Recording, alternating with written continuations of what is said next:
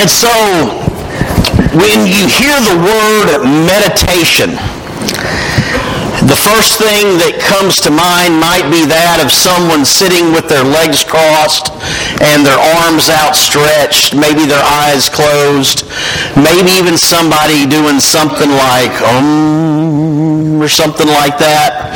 And when you hear meditation, it might conjure up uh, the image of a wise old sage, like, I don't know, Yoda from Star Wars and you hear the word meditation, it might even conjure up the image of some kind of guru from an Eastern religion, a Sikh, a Hindu, uh, a Buddhist, or something like that. But when a lot of us hear meditation, it's not something maybe that we think about engaging in ourselves. It's not something that we think that, well, that's not something that regular people do, or that's not, that's, that's not necessarily something that normal people do. That's not something that I would do. So you may be surprised to find that meditation is mentioned in the Bible dozens of times. At least 15 times just in the book of Psalms.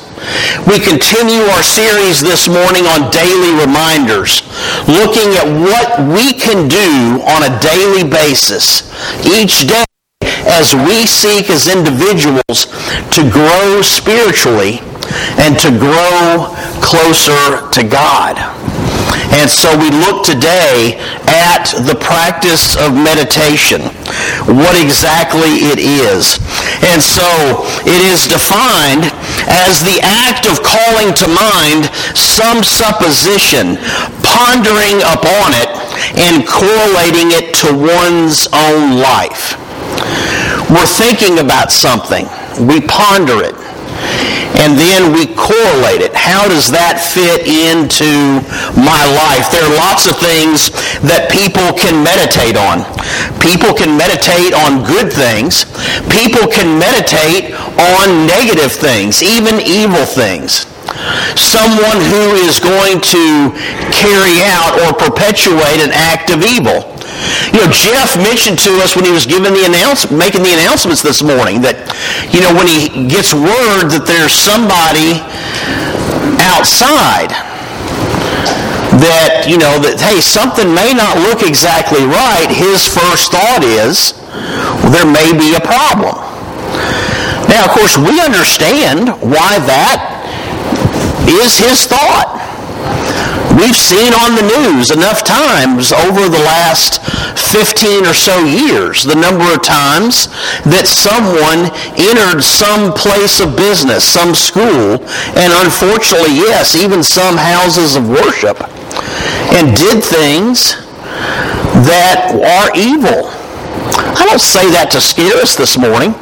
We have safeguards in place. We have people in place to help protect us in the unlikely event that something like that would ever arise. But I have no doubt that the people that carried out those acts, they meditated on what they were going to do.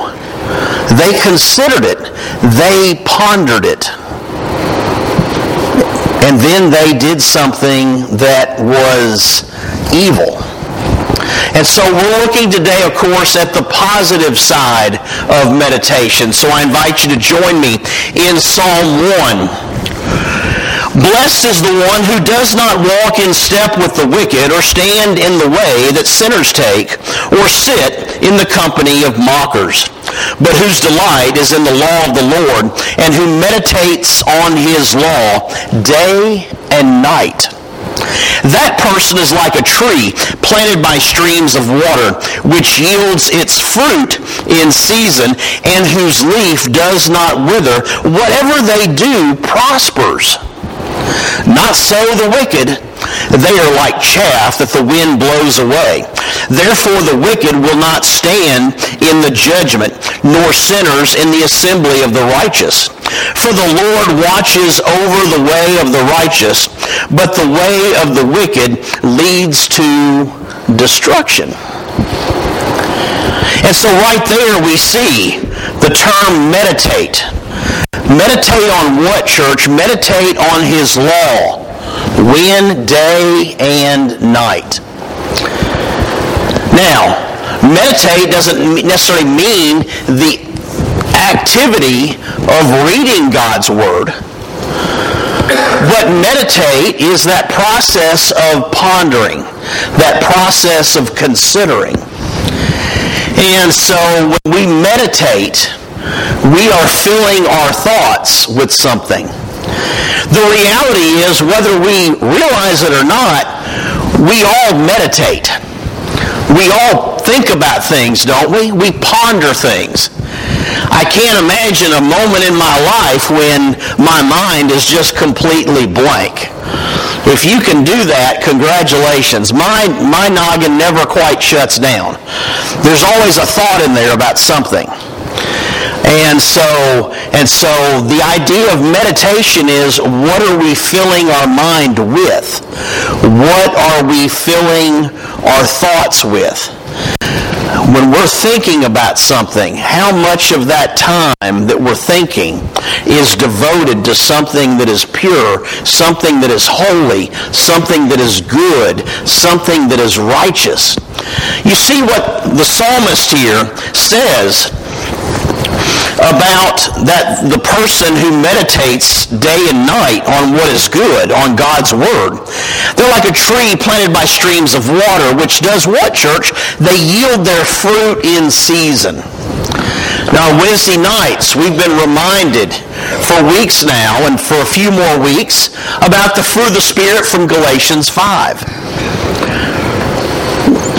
love, joy, peace, patience, kindness, goodness, faithfulness, gentleness, and self-control, all good attributes. When we are in the act of bearing any of those positive attributes, we are bearing good fruit. And don't we want to be people who bear good fruit? Yeah, we certainly should.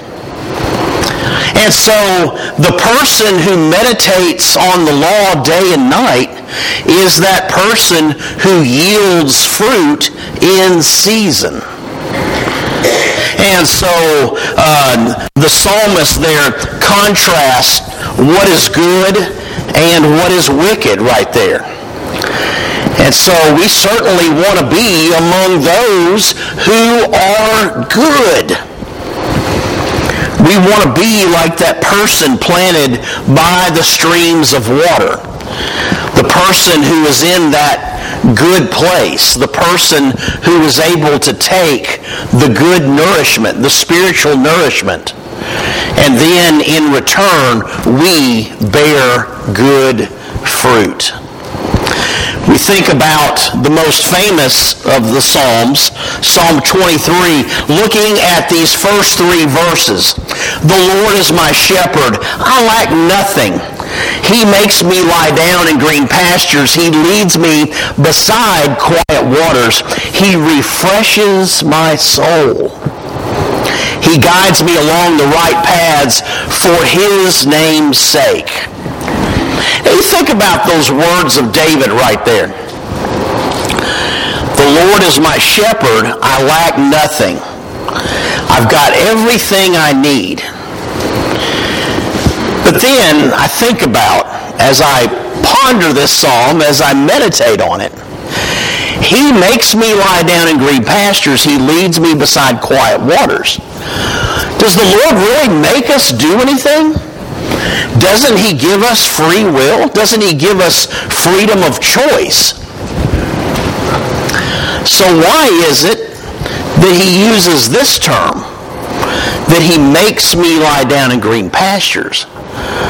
Because David has already referred to God as his shepherd. If we're the sheep of the pasture, then what are we doing in relationship to the shepherd? Aren't we submitting to the shepherd? Aren't we yielding to the shepherd? Aren't we saying, Shepherd, please guide me? And so when we submit to God, when we allow him to have control of our lives. When we let him lead us where he wants to lead us, that he's going to say, yes, come this way. No, don't go over there. There's trouble over there. So come and go this way. And this is the point where you need to lie down. You need to take a load off. You need to take a rest. And then what do we get in return when we submit to Him, when we allow Him to guide us? Well, it refreshes our soul. You see, the refreshing of the soul comes after the lying down, comes after allowing ourselves to be led, doesn't it, church? And that's the part that many of us struggle with, isn't it? It's the giving up control. We want to do it our way, on our terms, and I've, I've said for a long time, that's one of the toughest things about being a child of God, is being willing, trusting God enough to give up control. And we realize that we're in control of so very little to begin with. So much of life is out of our control. Our relationships so much of our relationships are out of our control. We can't choose to make someone else love us the way we want to be loved. But it's a beautiful thing when we're able to enter into a relationship and someone does love us the way we seek to be loved, and we in return can love them. I'm going to be doing a wedding this afternoon down at NACO. So in just a little over an hour from now, I'll be standing there pronouncing someone husband and wife. And what a beautiful thing that is. But what does it rely on? It it relies properly on someone thinking of someone else more than they think of themselves someone is willing to give up some of the control of their life to another person, yielding, submitting to someone else. And our relationship with God is certainly that way. We give up control. We let him lead. And what does he what do we get in return? He refreshes our soul. We look over at Psalm 119. As we let these words sort of wash over us this morning. Blessed are those whose ways are blameless, who walk according to the law of the Lord. Blessed are those who keep his statutes and seek him with all their heart. They do no wrong, but follow his ways. You have laid down precepts that are to be fully obeyed. Oh, that my ways were steadfast in obeying your decrees. And right there the psalmist saying, oh, only if I got it right all the time. Only if my ways were steadfast. Only if I was batting a thousand.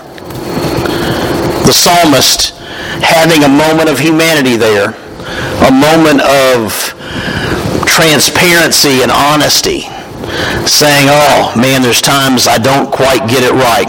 Then I would not be put to shame when I consider all your commands. I will praise you with an upright heart as I learn your righteous laws. I will obey your decrees. Do not utterly forsake me. Don't give up on me, Lord, is what the psalmist is saying. Don't forsake me. Admitting that there is a falling of a, a falling short at times. And then continuing on with the next section, beginning with verse 9, how can a young person stay on the path of purity? By living according to your word. I seek you with all my heart. Do not let me stray from your commands. I have hidden your word in my heart that I might not sin against you. Praise be to you, Lord. Teach me your decrees. With my lips I recount all the laws that come from your mouth. I rejoice in following your statutes. As one rejoices in great riches, I meditate on your precepts and consider your ways. I delight in your decrees. I will not neglect your word. And so the psalmist here, in this moment of honesty, acknowledging I've got to learn. But how do I learn? I learn because I meditate. I devote time. I fill at least some of my thoughts with what is good, with thinking about what I read in your word. Church family, we've only got so much space in our noggins, wouldn't you agree? Okay, this isn't some kind of bottomless pit. That's why we forget things, right? Yeah. And so if we've only got so much space in here, doesn't it behoove us to fill it with as much good stuff as we can? That we're filling our thoughts with what is good, with what is positive, with what is holy, with what is pure. That that's what we're filling our minds with. That we're not filling our minds with that that is negative all the time. We find ourselves filling our thoughts with things that are impure, that are negative most of the time. And then we're going to find ourselves struggling spiritually more often. We're going to find ourselves wrestling with doubt even more often than what might be natural for a typical child of God. And so we have to be intentional about filling our thoughts filling our minds, what we ponder, what we meditate, what we think about. Thinking about those things that are good. This slide represents just a sort of a small sample of different hobbies that people can have. For some, it might be sports. For some, it might be knitting or crocheting, quilting, making things. For some, it can be hunting and fishing. Some people like to get, get together and play cards. Some people play video games, listen to music, go camping. Maybe you spend your time gardening. But you think about all the things that we do with our time. Now, hobbies are healthy. Hobbies can be a very healthy and productive escape. So there's nothing negative I'm going to say about having hobbies. Hobbies are a great thing. Hobbies are something you can invite someone to go along and do with you. Now, I will say, there can be an unhealthy aspect of our hobbies if they consume too much of our time. But when you started doing something, when you started fishing, when you started uh, knitting or crocheting or, or gardening, didn't you have some things to learn? There are things you, you took a notion, I'm going to learn how to do this. Maybe someone introduced you to it when you were young. And so you had a mentor, you had a guide, someone who helped you get better at it. Okay, my dad taught me how to fish when I was young. But I got to tell you, I hadn't fished in a long time. You put a fishing pole in my hand right now, rod and reel, and uh, I'm going to need a few reminders at this point. All right, I'm, I'm going to need I'm going to need somebody to kind of remind me. Now this is how you do it, and this is this is why you don't do that, and this is why you do this. And then if I do that, get a little repetition going, then it's like okay, then yeah, re- this is coming back to me now. I remember this. And then what am I likely to do? I'm likely to get better at it. We spend time doing something, and especially if we have a little bit of guidance we get better at it. We learn from our mistakes. we see the fruit of our labor. You spend time doing something, and then you grow in whatever that is. To the point that maybe you look like an expert at some point to someone else. Church family, our spiritual growth is exactly that way. We have to be intentional about it we start out, it's helpful when we have people in our lives that can guide us. We don't just open God's Word and suddenly we're experts. We don't walk into a church building after a baptism and suddenly we're experts. No, our Christian walk is just that. It's a journey. And we learn things on that path we get better at it. But we never get better at it if we don't devote the time necessary. I think about years ago when I was a kid and my dad taught me some things about golf. And then I took his golf clubs off uh, to college and I even took golf as a PE course one semester. And, uh, and things were going pretty well. And then I broke my thumb and I had to take an incomplete in golf. And so then I had to make up the incomplete. So what happened between the time I was playing golf, swinging that club, making contact with the ball on a regular basis and slowly, slowly, slowly, slowly getting better. And then the end of the next semester when I'm contacting the golf teacher and saying, yeah, I, uh, is there a time that I can take my, my skills test, my makeup test? And because I was able, you know, my broken thumb on my non-dominant hand didn't prevent me from taking the written test at the end of that semester but I couldn't take the skills test. So now it's months have gone by since I've swung a golf club, of course. And so I go out there with my seven iron, and he sticks a pin outside of Murphy Center and uh, in the lawn out there, and he's got a couple of guys helping him, and I've got to hit that. You know, I've got 10 golf balls to hit, and I've got to hit them, aim them at that flagstick, right? and then his guys measure the distance. I got a C in golf.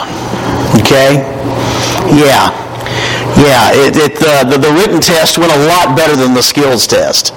The skills test was pretty embarrassing. And yeah, I got out there thinking, oh, I got a skills test on Thursday afternoon. So what did I try to do? I got out there on Tuesday and Wednesday and tried to cram for that test. Well, no, that didn't go so well. Why? Because I was no longer dedicated to the craft. I was no longer dedicated to getting better in that particular thing. And it showed.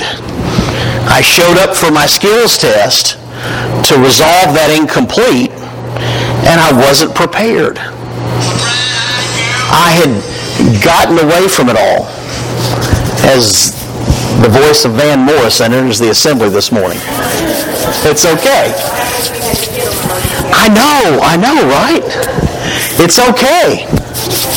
We could have heard worse things this morning, sister. Uh, but yeah, it, we have to be intentional, is my point. We have to work at it we have to work on filling our minds with those things that are good. And so as we draw our time to, to, together to a close from Philippians 4 8, and Dear brothers and sisters, one final thing. Fix your thoughts. And by here, fix doesn't mean repair. It means focus.